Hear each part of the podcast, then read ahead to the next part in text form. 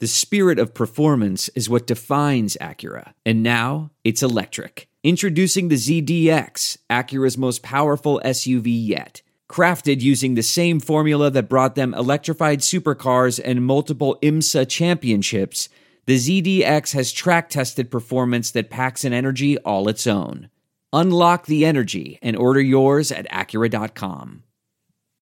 UVA football is the softest bunch of cream puffs, bow tie wearing, brie cheese eating, ascot wearing wussies I've ever seen in my life.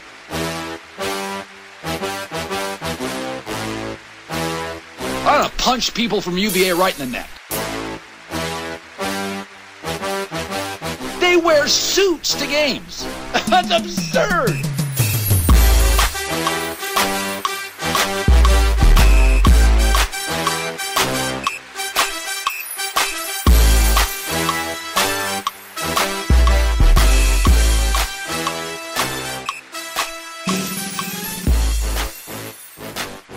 All right, everybody, and welcome back to the latest episode of the Guys and Ties podcast. And it's a big weekend. It's a big weekend.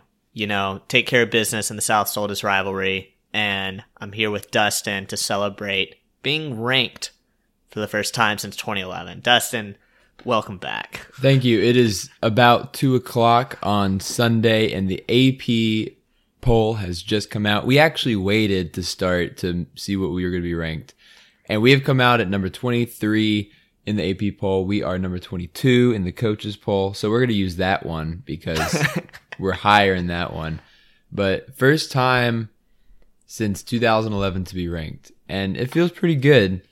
Although I don't think it means anything really. It's just a number. And I think hopefully this team doesn't read too much into it and they just keep doing what they're doing because what they're doing right now is really uh, awesome. It's really incredible. Yeah, to me, it's like one of those things like in basketball when we became number one this year. Not that it like really mattered, it didn't really change anything, but it was like just kind of a stamp, just kind of the next step in the process. And I mean, considering where this team was two years ago, to say all of a sudden we're ranked now, not only are we ranked, but in the coaches poll, we're the second highest ranked ACC team you know, excluding Notre Dame because Notre Dame doesn't count. But the second highest ranked ACC team. I mean, where this team was two years ago, this is incredible. Right. And especially considering where not just the team but the program with the, the with the fans and the coaching staff and the players that we had uh, and the mentality that we had being able to change course so quickly like that and get back into the AP poll and being ranked and being um nationally recognized for what we're doing is really incredible. So it's good to be a UVA football fan again. Not to mention the story that everyone kind of knew, but just the fact that it's not a big deal this year is huge. Is that we became bowl eligible yesterday, yeah, with a great win against North Carolina, and like it's just what a difference a year makes. You know, we were storming the field last year after just clawing out to six wins, and this year, if it wasn't for one player rolling his helmet on the sidelines like a bowling ball, Mm-hmm. you would never know. You would never know this team just hit six wins for the second time in a row since 2004 2005. I think most people were really excited about being first in the coastal right now. We are we have sole possession of uh, first place in the coastal division of the ACC, which is a big dumpster fire, by the way. I'm not saying that it's going to stay that way, but as of this week, UVA controls their own destiny to win the coastal. Yeah, and I, it's- I, sorry, and but that is really important because you know we're going step by step with this program. Last year we made a bowl for the first time in a while. This year we are trying to win the coastal division. Yeah, it's crazy. It's like one of those things where Mike London would say it, and Bronco Mendenhall says it, and every coach is going to say it. They're going to say, Our goal is to win an ACC championship. And for 10 years, it sounded like a joke, like an mm-hmm. absolute laughing stock. Oh, our goal is to win the ACC championship. We went 2 and 10 last year. But this year, for the first time, it's like we're probably the favorite in the coastal right now. Yeah, we actually are the favorite. ESPN has us at a 44% chance to win the coastal, and they put Tech at a 33% chance to win the coastal. We are actually the favorites at this point. It's crazy. And to think that at the beginning of the season, we were picked dead last by almost everyone in the coastal division. Yeah. That that is saying something.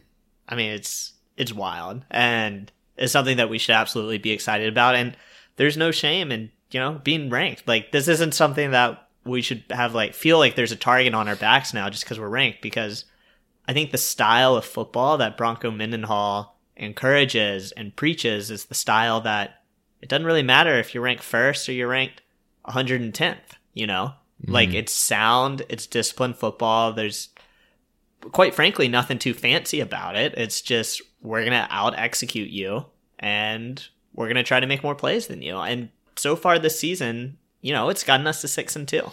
Yeah, and something I'm looking at right now is what's really interesting is that we are the only team in the Coastal Division to currently be bowl eligible. Hmm. So not even Tech, not Pitt, not Miami, not Georgia Tech, not Duke, but UVA is currently, as of this week, the best team in the Coastal Division. Yeah. I mean it's it's crazy. I'm Yeah. really happy about it. I'm happy honestly. too. I'm happy too. And I, I think we're to dive right in. So, Rob, what is like a takeaway that you can talk about from yesterday's game? Man, I mean, there was a lot. There was a lot that happened yesterday, and a lot that really is just kind of continuing the trends we've been seeing so far. So, to me, the biggest thing was Bryce Perkins, and mm-hmm. obviously he stood out. His stats were very good, but to me, it was more what he was able to do in the pocket. You know, we've talked about, especially at the beginning when we were at the beginning of the football season. Dustin and I would talk about, you know, his arms you know, not the sexiest in the world. You know, he doesn't have a Kurt Benkert arm. But what we are seeing more and more each week is A, terrific decision making, and B, the ability to make the throws that he's asked to make. You know, we're not asking him to make the Kurt Benkert throw from one hash to the other side of the field for a five yard gain. But the throws he made, two of which in particular really stood out yesterday. First being that touchdown pass to Joe Reed.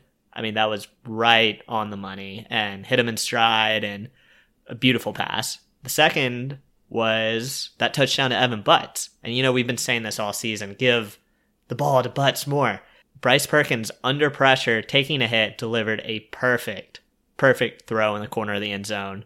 And to me, that was really what stood out in the game. And we'll dive into more details, but the ability of Bryce Perkins to make the throws that he's asked to make and make those throws really, really well has just enabled the whole offense to keep moving into function. Mm-hmm. Yeah. And I think UNC did a really good job of containing Bryce Perkins for a lot of the day. It wasn't, you know, the best.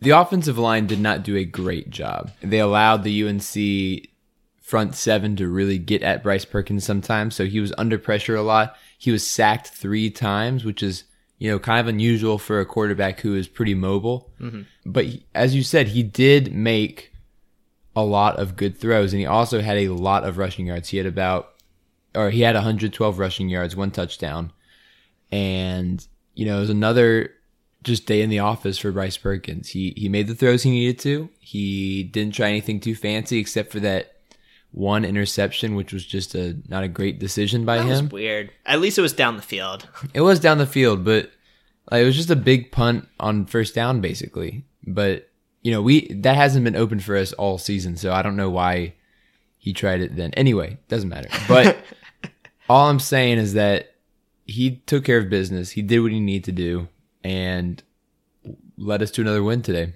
Yeah, and I mean Broncos says post game it's one of those things where Bryce like he just has a decent feel in the pocket. He knows how close guys can get before he has to try to run and escape. And to his credit, you know, he's you know, he's not the best thrower. He doesn't have the biggest arm, but his throws have been accurate. He's made terrific decisions and he's waiting as long as he can to make those throws. You know, mm-hmm. that touchdown pass to Evan Butts, I don't think that's a throw he was going to make week 1. Yeah. And to see that progression from week one to where we are now is really exciting considering where we are in the season and the stretch that's coming up that, you know, we've got a legit chance to win the Coastal. Yeah, I mean, I, I want to look at the the one touchdown pass he had to Joe Reed, where he he put the just the right amount of air on it. Joe Reed had a really really nice catch on his fingertips. Bryce Perkins put it out there for him, and that's something that I think has been developing over the season is that trust with the wide receivers. if we're if we're talking about UVA receivers, you got to talk about Zaccheaus, who broke the total receptions record for UVA. Um, he had ten receptions today, so and that was an incredible moment for him and Yeah. for UVA just to see how far he's come as a player since you know his time with Mike London, Jet sweep specialist. jet sweep special, and now he is the leader of this team on the receiving end. And you know, we we don't have like a true we we've had guys step up the season, but Zaccheaus is the one guy who is constantly there and he's constantly helping us out. So Zaccheaus had a really big game yesterday. Yeah, and I mean, while we're on the wide receivers, Hasise Dubois had a couple great catches. None of his catches are ever easy, but that's kind of the beauty is that he's able to bring in those tough catches. And we saw him make a play after making the catch uh, for his touchdown. That was on a third down, really critical conversion there to keep Virginia out ahead. And he's a guy that's just those three, as Joe Reed continues to get more involved, Hasise has done a really good job, and is Mr. Consistent. You know, I mean, our receivers, and you add Evan Butts into the mix. If he can start being more of a playmaker, even if it's just those five yard curl routes, you know, that'll pick up a third down and five. Yeah, I really liked what Hasise was doing yesterday. He had that uh, touchdown catch, and he also had a really good third down conversion catch where he uh, Bryce threw it behind him. He reached back, caught the ball, brought it forward, and then fell across the line. He did a really good job of, you know, he's he's becoming that possession receiver where he is reliable and can catch the ball. He's a big body, mm-hmm. so he can come, fall forward, get that first down. Yeah. Yeah. I mean, he reminds me of Donnie Dowling, except mm-hmm. I think he has a higher ceiling, quite frankly. Yeah. And he's just a bigger guy, too. You know, Jeff White was on the show last week, and Jeff was saying, you know, like Virginia football this year is going to be good, but next year is the re- year I'm really looking at. And I mean, to think, like, to have Hasise, what he can do mm-hmm. probably in year four, that's going to be exciting because he's already shown this year. The progression he made from last year to this year has been pretty incredible. Yeah. Well, I mean, you can also just look at like Bryce Perkins Yeah. and how much he has progressed this year from where he was week one and week two. And you can think, wow, next year, like, he has a real shot at being a really good quarterback, like a real dual threat quarterback for UVA. Yeah, no, I mean it's it's really exciting. The program is just in a super exciting spot, and you know we've talked about the offense a little bit. We you trans- transition over to defense, mm-hmm. the defense is one of those things where everyone I talk to who doesn't watch a lot of UVA football, you know, we get bogged down in the weeds sometimes. Mm-hmm. But everyone I talk to who doesn't watch a lot of UVA football, and they'll text me after a game. Normally, the first thing they say is, "Man, that defense is really, really good." Mm-hmm. and that's a testament to Bronco Mendenhall, who, you know, kind of is a defensive focused guy, and is a testament to the staff who he's delegated play calling duties, mm-hmm. and is a testament to just these players. These players are playing incredibly, incredibly well, and you know, there's not a lot of depth in that front 7 mm-hmm. but they've come to play, and the linebackers especially have been awesome against the run. You know, Chris Peace, Charles Snowden, they can both set the edge extremely, extremely well. Zane Zandier has done an awesome job attacking the line of scrimmage. And, you know, Rob Snyder's been serviceable. But when we get Jordan Mack back, which could be as mhm. soon as next week, he dressed for today's game. Oh man, that that defensive front has really, really exceeded expectations this year. Yeah. Speaking of Jordan Mack, Rob, you, you were talking earlier about how he, Jordan Mack played, but didn't actually play. Yeah, so he was in on that snap that ended up not counting after North Carolina scored a touchdown, but they didn't rule it a touchdown on the field. And then they uh, run the next play, and the defense stuffs them. So you think all of a sudden third and goal. JK, no. but he was on the field for that snap, so I guess he was in there for emergency situations. You know, Malcolm Cook didn't dress, uh, which is disappointing. But I mean, it's it's pretty incredible to think about that our defensive front seven is that good, and our two starting inside linebackers right now, Zane Zandier and Rob Snyder, neither of which were starters in Week One. Yeah. One thing I want to point out uh, is possession time. And UVA had about 40 minutes possession time to about 20 minutes for UNC. Uh, That's you know, we doubled their possession time. Yeah. And when you do that, you get more opportunities to score. You keep the ball out of their hands. And, you know, their offense was pretty good. They put up 21 points against our defense. And their quarterback, uh, Nathan Elliott, had 270 yards, two touchdowns. So he had a pretty good game uh, against our outstanding secondary. The time of possession is really key. And I think that has a lot to do with how we defended the run and how we ran the ball against them as well. Yeah, you know, UNC was interesting because they went up tempo to score their second touchdown, and they did it with really good success. It was like a quick scoring drive. They scored a touchdown, quite honestly, very easily. That guy mhm. was wide open in the end zone, and they never really went back to it, Yeah. which kind of surprised me and is one thing I'm kind of looking at the rest of the season. You know, none of the teams on our schedule really pop your eye as a up tempo, you know, offense. Mm-hmm. You know, you look at Georgia Tech, Virginia Tech. Pittsburgh, which we'll get into. We're not invincible by any stretch, but the defense keeps coming through and finding ways to really shut down their teams. You know, mm-hmm. a week after I think it was 58 yards we allowed against Duke, Yeah. we held North Carolina to 66 yards. They have two very, very good running backs. Michael mm-hmm. Carter only had 42 yards on the ground. Antonio Williams only had 21 yards.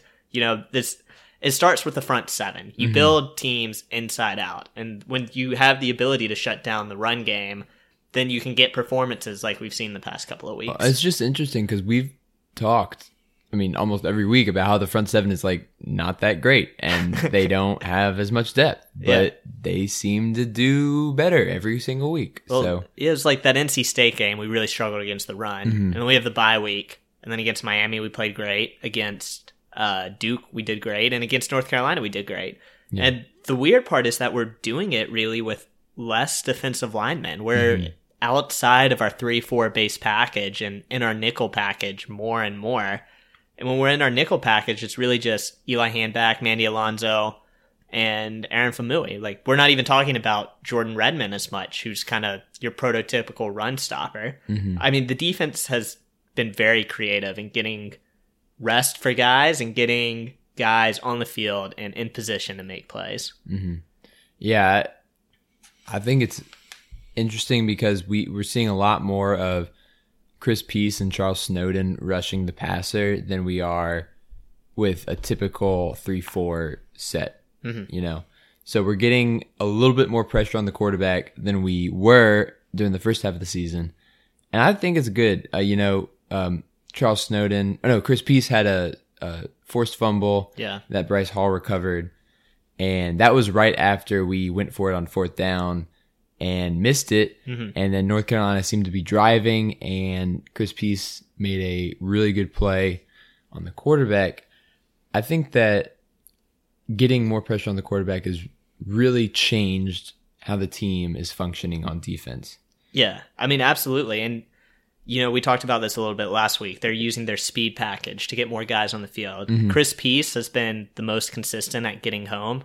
He has, what, like five or six sacks this season. Mm-hmm. Um, but Charles Snowden has gotten pressure. He doesn't quite have the sack numbers to show for it, but he's gotten pressure. And, you know, he had that key pressure on that fourth down that really ended the game for North Carolina. He had the pressure that forced uh, Nathan Elliott to get rid of it. The other guys, Matt Gahm came in and he uh, knocked the ball loose. And, you know, not to mention Charles Snowden bad, batted two balls down at the line of scrimmage. And we're getting uh, Elliott Brown in there too. You know, there's guys that are coming up that are doing they're important, you know, and they've allowed us to really get creative with our defense and get pressure in the backfield. Yeah. Something that I want to point out is that when UNC scored, they, they had three touchdowns, and all three of their touchdowns were really long drives that took a short amount of time. So it's those big plays that really hurt us on Saturday. Uh, their first touchdown was 11 plays, 75 yards, took four minutes. Their second touchdown was eight plays, 80 yards, two and a, two and a half minutes. And then their last touchdown, which came in the second half, was eight plays, 92 yards, almost three minutes. And that was the one that like really showed their up tempo offense. You know, they had that, um, I like a 50 yard run on a screen pass, and then they had another long pass, and then they had a touchdown. And so that was about it. And I think going forward, looking ahead to Pitt, I think that's something that the defense not needs to work on, but needs to look out for is, you know, those big plays. And we're really, really good at limiting them most of the time. But when they happen, like especially on that last touchdown drive, it kind of spiraled out of control. Mm-hmm. And so that might be something that Pitt tries next week. I don't know how up tempo they go, but UNC's up tempo when it when they got those first downs, when they could really start moving the chains, it worked. It seemed to work. And so I don't know if that's something that the team's going to look at, but I think it's something to keep your eye on. Yeah. And, you know, we say this, we're nitpicking. We're Virginia fans, and We are looking for ways for teams to beat us because that's what we're used to. We are nitpicking because the defense played exta- The defense played outstanding. Yeah, outstanding. Without question. Yeah. Without question. And Bryce Hall, you know, two more pass breakups, you know, that's not a shocker. Right. I don't know why teams throw at Bryce Hall anymore. No. You know, and Darrius Bratton played a very good game. It was really uh, overall very good tackling performance with the exception of that one big screen pass they had. Yeah. When quite frankly the game was pretty much out of control. You know, we had it close to wrapped up at that point. Yeah. And the other thing is, you know, UNC's record does not demonstrate how good they are. They've had a rough fall of things this year, and they're one and six, but they could have easily won a couple of their other games. Yeah, most definitely. You know, I still have no idea how they lost against Virginia Tech. I mean, Virginia Tech has got to be so thankful that, you know, somehow that North Carolina running back fumbled at the one yard line. Yeah. And then, you know, on that next drive, they had scramble around and convert a fourth and 10, I think it was. Mm-hmm. And then against Syracuse, that was another winnable game that they probably should have won. You know, North Carolina, you're right. They're better than that record suggests, that one win record. But the Coastal just is so weird. Mm-hmm. Yeah. So, which kind of maybe that's a good transition into talking about Pittsburgh. Yeah. Pittsburgh is four and four overall. They're like only a game behind Virginia in the Coastal Division at three and one. And you know they had a big win against Duke yesterday and a shootout where they had uh, 484 yards rushing. Yeah. And you look at their losses, we're all to ranked teams Penn State, UCF, Notre Dame, and then you had a loss to North Carolina, 38 to 35. So Pitt is a team that absolutely cannot be overlooked. And maybe not to the same extent as North Carolina, given they had only won one game. But Pittsburgh having won only four games is not indicative of how good that team can be. Yeah, you've really got to look at who Pitt has played so far this season. And their first couple games, they played some really, really tough opponents. They played Notre Dame, they played UCF, and who was the other ranked team that they played? Penn State. Penn State, right. Oh, yeah, Penn State. Yeah. So that Penn State. that Penn State. So you, I mean, you've got three really good teams that have been ranked in the top 10 at some point this season uh, that they've lost to. yeah. And they almost beat Notre Dame. Oh my god, that was a close game. It was close. That was a great game. Yeah. But, you know, Pitt is not someone that is going to come in here and just kind of fall over. They are a proud football team and they play with kind of a smash mouth style. So Yeah. it's going to be a slugfest, I think, next week. It kind of reminds me of the Duke game, and you know, it's kind of funny I say that you know the week after they played Duke, but mm-hmm. Duke coming into our matchup was a very good team. You know, same records pretty much, and you know, ACC coastal rivals. The thing, the thing that has me intrigued about this Pitt game that might carry over a little bit when we get deeper into our discussions around Virginia Tech and that football game coming up is that UVA has not beat Pittsburgh since 2014. You know, that was a night game at Scott Stadium. Um, that was a ton of fun. I still remember that With game. those really cool helmets. Yeah, yeah. Um, but you know, we lost in 2015, 2016, and 2017. Virginia has not beat Pitt in four years, and you, there's no reason to think that really has any impact on what should happen on Friday night. But at the same time, I'm curious to see if it will, and I think that could be indicative of what we might see again uh, in Blacksburg later this year, given the streak that obviously isn't good in that rivalry. I I think that this team is disciplined enough to overlook or let me rephrase that. I think this team is disciplined enough to not care about records. Mm-hmm. And I think they know that it doesn't matter what's happened in the past, but it only matters what they do during the game. And so I think that, and that's part of the mentality that Broncos changed because it used to be we've lost to Virginia Tech, and during London it was like, oh well, we gave it our best shot, but The not gap gonna- is closing. it's not going to happen this year. But Broncos like, no, we expect to win every year. So I think that that's something that we're going to find going forward with this team in the coming, not just the coming games, but the coming years, is that they're not going to care who they're playing just as long as, you know, they give it their best shot. Yeah, I mean, I view this season as there's so many steps, and we've climbed a bunch of them so far. You know, getting bowl eligible to be six and two right now. I was looking back at my preseason predictions. I had us at four and four right now. So, in my mind, at least Robert's mind two months ago, we're two games ahead of schedule. Yeah. To be bowl eligible is big.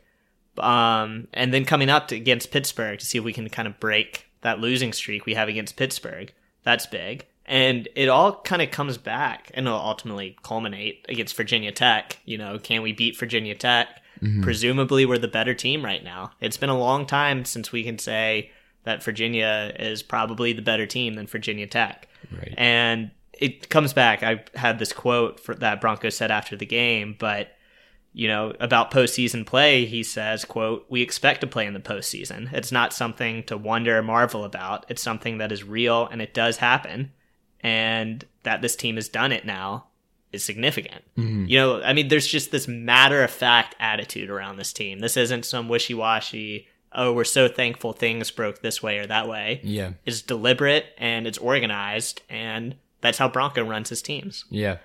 And I, I think this all leads up to how is the Coastal going to shake out? Because it's really unclear at this point No one what's has going to any happen. idea. no one has any idea. But the main things to remember are that UVA controls their own destiny. If we win out, we will win the coastal division and go to the ACC championship game, which would be hmm. nuts. That'd be nuts. Clemson, Like think baby. think think about where. Well, no, I don't want to think about Clemson, but think about where we were two years ago. yeah. I would never have expected to be in the championship game in two years. Never, never. Behind us are Virginia Tech and Pittsburgh. Now, I think Virginia Tech also controls their own destiny. If they win out, they will win the Coastal Division. And then Pitt, I'm not quite sure what they have to do, but my guess is that if they win out, they will also win the Coastal because they also they play Tech and they play us. Yep. Um, Miami will need some help. Georgia Tech will need some help. Duke eh, and North Carolina would need a lot of help, and I don't know if they can make it. But the main thing is, is that there's still a lot of football to play. There's four weeks left. I think there's four teams really in the coastal fight right now. Virginia, Virginia Tech, Pittsburgh, and Miami. If any of those teams beneath us loses, it will only help Virginia because our odds just go up mm-hmm. because we're we're in the driver's seat right now, Yeah. which is amazing. I mean, to think we have the tiebreakers, not that North Carolina's in it, but now we've beaten North Carolina. We have a tiebreaker over Duke. We have the tiebreaker over Miami. If we win Friday, then mm-hmm. we'll get it against Pittsburgh, Yeah, which really just leaves Virginia Tech and Georgia Tech. right. and it, it's it's pretty incredible we're talking about. I mean, to be the teams that are legitimately in the hunt for the coastal, because quite frankly, I don't put Miami in there. I think Miami kind of messed up their season when they mm-hmm. pulled Perry, their freshman quarterback, against us. I think Yeah. that kind of derailed their whole season. Yeah, But really, it's Virginia, Virginia Tech, and Pittsburgh. Mm-hmm. Who would have thought? Who would have thought? Virginia picked last in the coastal. Pittsburgh, maybe they were picked second to last. I don't know. I know they weren't picked high. no, And Virginia Tech is they control their own destiny and they're going to play better against other teams, you know, triple option's kind of weird. They didn't have much experience playing against the triple option. It's Yeah. a very young team. But who would have thought Virginia, Virginia Tech and Pittsburgh one of them is most likely going to represent the Coastal in the ACC championship and it's there's a very good chance it's Virginia or Pittsburgh and not Virginia Tech. yeah, because Virginia Tech has to play both Pitt and UVA. So Virginia Tech's remaining schedule is BC at home. BC's ranked 24 in the newest poll. Uh, they're at Pitt the next week. They're they have Miami at home and they have UVA at home. Now, all of those games are going to be kind of scrappy because BC is going to want to keep challenging Clemson for the Atlantic uh, title because BC is second right now. Uh, Pitt is going to be fighting for their coastal lives. Miami is just going to want to save some face and Get another turnover chain yeah, moment. yeah, yeah. And then UVA, you know, there's all bunch of stories there. We don't have to talk about that, but you know, Tech has a tough ending schedule. I mean, if you had looked at their schedule before, you would have thought, well, their their toughest road is probably Duke and Notre Dame and at UNC. But you look at this last four game stretch and you're like, well, the season has shaken out differently than most people thought. It's BC, Pitt, Miami, UVA. Uh, two of those teams are ranked. Luckily for them, only one of those games is on the road. Yeah. I think it's going to be really interesting to see how the rest of the season shakes out because there's a whole bunch of different ways that the coastal can fall. Yeah. No, I mean it's it's crazy. And it just is one of these things that just continues to amaze me. You know, I'm looking at the standings right now on my computer and to see Virginia number 23, Virginia Tech not ranked above Virginia Tech is just awesome. It's a long time coming. Not that it really means anything right now, you know. If you beat Virginia Tech, that'll be good. Mm-hmm. And but I mean that's the type of goals this team should be thinking about and they're legitimately there. And you know, against if you had me bet on any game in the coastal right now and Virginia versus somebody else, I'd probably put my money on Virginia. Mm-hmm. You know, regardless of circumstance, regardless of location. Regardless of my fandom, Yeah, probably be UVA yeah. Just based on what they're playing. Yeah, I mean they're playing sound fundamental football. It's not tricks, you know. It's mm-hmm. real, it's tangible, and as far as we're concerned, it seems sustainable. It it feels different being confident about UVA football and not like worrying all the time. Like we we lined up for that field goal in in the, during the game, and I was like, okay, this is a good idea. This is a good decision. I'm okay with this because before it would have been like, hmm, I don't know if this is gonna go in or not. Yeah. Well, I mean, think back about it too, because we're conditioned to think this way, Yeah. to act like Bronco, to say something Bronco would probably would say. We think this way because that's normally how it goes. In Yeah. 2011, our last winning season, that team was lucky more times than not on some of their wins. You know, they had some very good wins. That Miami win was a good win, but they also somehow snuck it out against Florida State at the very end. You know, mm-hmm. Florida State missed a field goal at the end, and that was that. Virginia wins by one point. You know, there's just things like that that broke our way. So then you go back before then, 2007. That year we won like four or five games by two points or less. Mm-hmm. You know, if Chris Long wasn't getting three sacks each game, you know, who's to say what happens with that game? Right. or that season. So this season is different in the sense that it doesn't feel like there's been lucky breaks. It doesn't No. feel like there's been gadgets going on that just make us go one way or the other. I mean, this feels deliberate and confident and as if when Virginia lines up, they are, you know, not necessarily the most talented team, but definitely the better team mm-hmm. and their ACC wins. Yeah. No, I agree. And I think that, you know, for the first time in a while, it's, it's exciting to be a UVA football fan again, which is, which is a good feeling. It is a good feeling. Yeah, I mean, basketball's 10 days away, something like that. We're less than two weeks. We're less than two weeks, and I just want to talk football. Yeah. I, I want to talk both, but later in the week we're gonna we're gonna talk basketball. We're gonna talk basketball uh, next week as well. So the basketball content is coming, but right now we're focused on the football. We're focused on the football win, and we're just kind of savoring this moment. We're savoring it. Yeah. So uh, with that, I'll ask you, Dustin. You might be going down to the UVA Pitt game on Friday. I think I am. Are you picking us? Oh yeah. Oh, I'm picking us. I think that uh, the Friday night game is going to get a lot of people excited. Hopefully, a lot of people can make it down to Charlottesville. Uh, I know I'm going to try my best because uh, I can get out of work a little bit early on Friday. But my goal is to be there for kickoff. And I think everyone else should try their best to get there because it's going to be a fun game. Uh, I'm sure Carla Williams is going to have a uh, couple things for the students to play with during the game. so, you know, hopefully it is as fun as the other night games, but the result is better. Yeah. One thing that I look for in short weeks is I feel like in short weeks that's when coaching really stands out because being a Friday night game, there's gonna be one less ga- one less day to truly prepare. Mm-hmm. And Bronco talks about it all the time how he and his staff prepare way ahead of time. You know what they're trying to do each week and how to schedule each week based on having an early game, whether that be a Thursday night game or a Friday night game. Mm-hmm. And just looking, I think the best example is going to Boise State last year. That was a Friday night game, mm-hmm. and the way Virginia dominated that game. And maybe it's too small a sample size to really read too much into, but I think advantage goes to Bronco and the Virginia coaching staff in a short week. I mm-hmm. just think they're better prepared. They're not going to have to travel, and they've already seen, you know, kind of what success looks like on a Friday night game Yeah. and how to prepare for that. So that's one thing just in my head. You know, push come to shove, which I don't think is push come to shove. I think Virginia is better than Pittsburgh, despite what we're saying. Yeah. But I think edge goes to Bronco and the UVA coaching staff under this situation. Yeah, I agree. I think I think that uh, we should be able to take care of business. Pitt is a good team. They're not they're not really like there's nothing super special about them.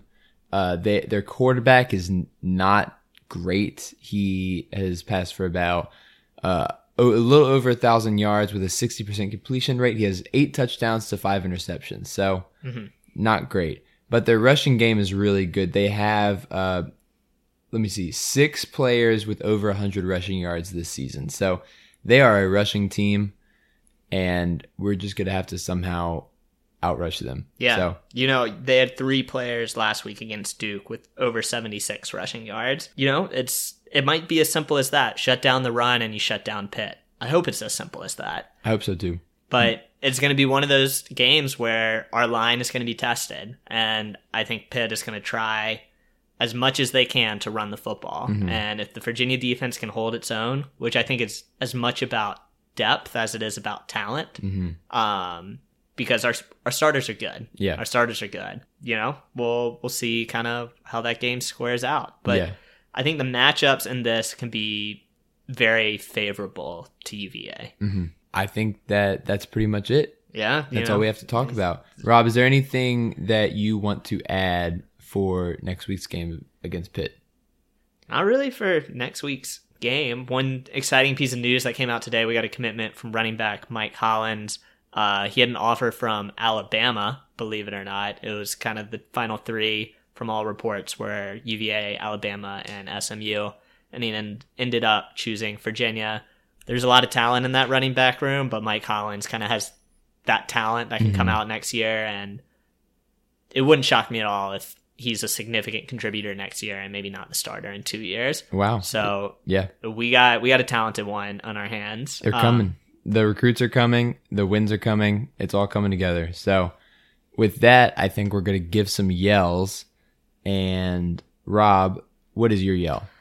Yeah, so I think it was on Friday. It was Friday. Bronco Mendenhall had an interview on Jim Rose, Jim Rome's show on CBS Sports, and you know I love any UVA football content I can get. Just plugged it in at work, and one thing that I just love about Bronco is the fact that, like so many other coaches at UVA, it's not just about the on-field success and uh, the sports they coach. You know, you see that with Tony Bennett a lot. You know, mm-hmm. the way, especially after ACC Media Days last week, where he was so positive and thoughtful and reflective after the UMBC loss. You know, mm-hmm. in my head, not that Tony Bennett would ever be like that, but it so it'd be so easy to pull a Bill Belichick or Nick Saban and just be like, "Let's talk about this year." Yeah. You know, that wasn't Tony Bennett, and it's not Bronco Mendenhall either.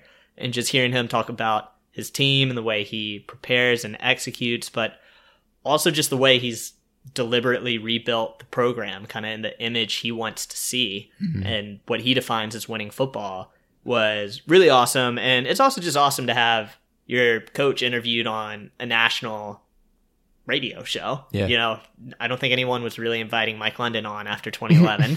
No. So Tony Bennett obviously is really good at coaching too. So anyway, just the fact that he was interviewed on that show and gave a really good interview. Uh, highly recommend if you have not listened to it. Yeah, that's a great one. And mine is going to go to the fan at the UVA game who is wearing a Duke basketball jersey and holding up the VT sign with her fingers. Uh, I don't know what she was doing. I don't know what she was thinking. She was in the wrong place at the wrong time, but I thought it was really funny. And uh, another shout out goes to the ref who at the end of the game said, timeout Virginia Tech, and then got booed by the whole stadium. Yep. Yep. And with Bryce Perkins telling him to get out before the fans got to him. so, Well, actually, along those lines, I'll throw in a second yell. Okay. Uh, because we just love yelling. yeah. Uh, this one just goes out to the team. Uh, They brought out swag surfing. I remember the name of the song now. um, but they brought that out at the end. They were reviewing a potential Jordan Ellis first down run at the very end of the game. Could have sealed the game. And the refs came out to review it. And it was just kind of like a tense moment. And they started playing that song. And then all of a sudden, our sideline started dancing. And Jamar Peacock on the field started dancing. Even Garrett 2J started dancing, who just was kind of funny. I like that image in my there's just there's a lot of positive energy with this team and they're fun. That was a situation uh, that I was talking about that you know under a Mike London coach team, kind of nerves are going wherever they're going. I think that I don't think they would have broken out dancing. Mm-hmm. You know, it just speaks to the the type of players they're recruiting and the culture and the attitude with this team. Football's fun again. Yeah. Football's fun. It's fun. So that's my second yell. I'm sorry. Just wanted to yell. But I think that's all we have for you right now. So thank you for listening. Make sure to follow us on Twitter at Guys and Ties Pod. Make sure to follow us on Snapchat at Guys and Ties Pod. Subscribe and like us on iTunes or Podbean if you want to keep listening. And we'll see you guys next week. Go Hoos. Go Hoos baby.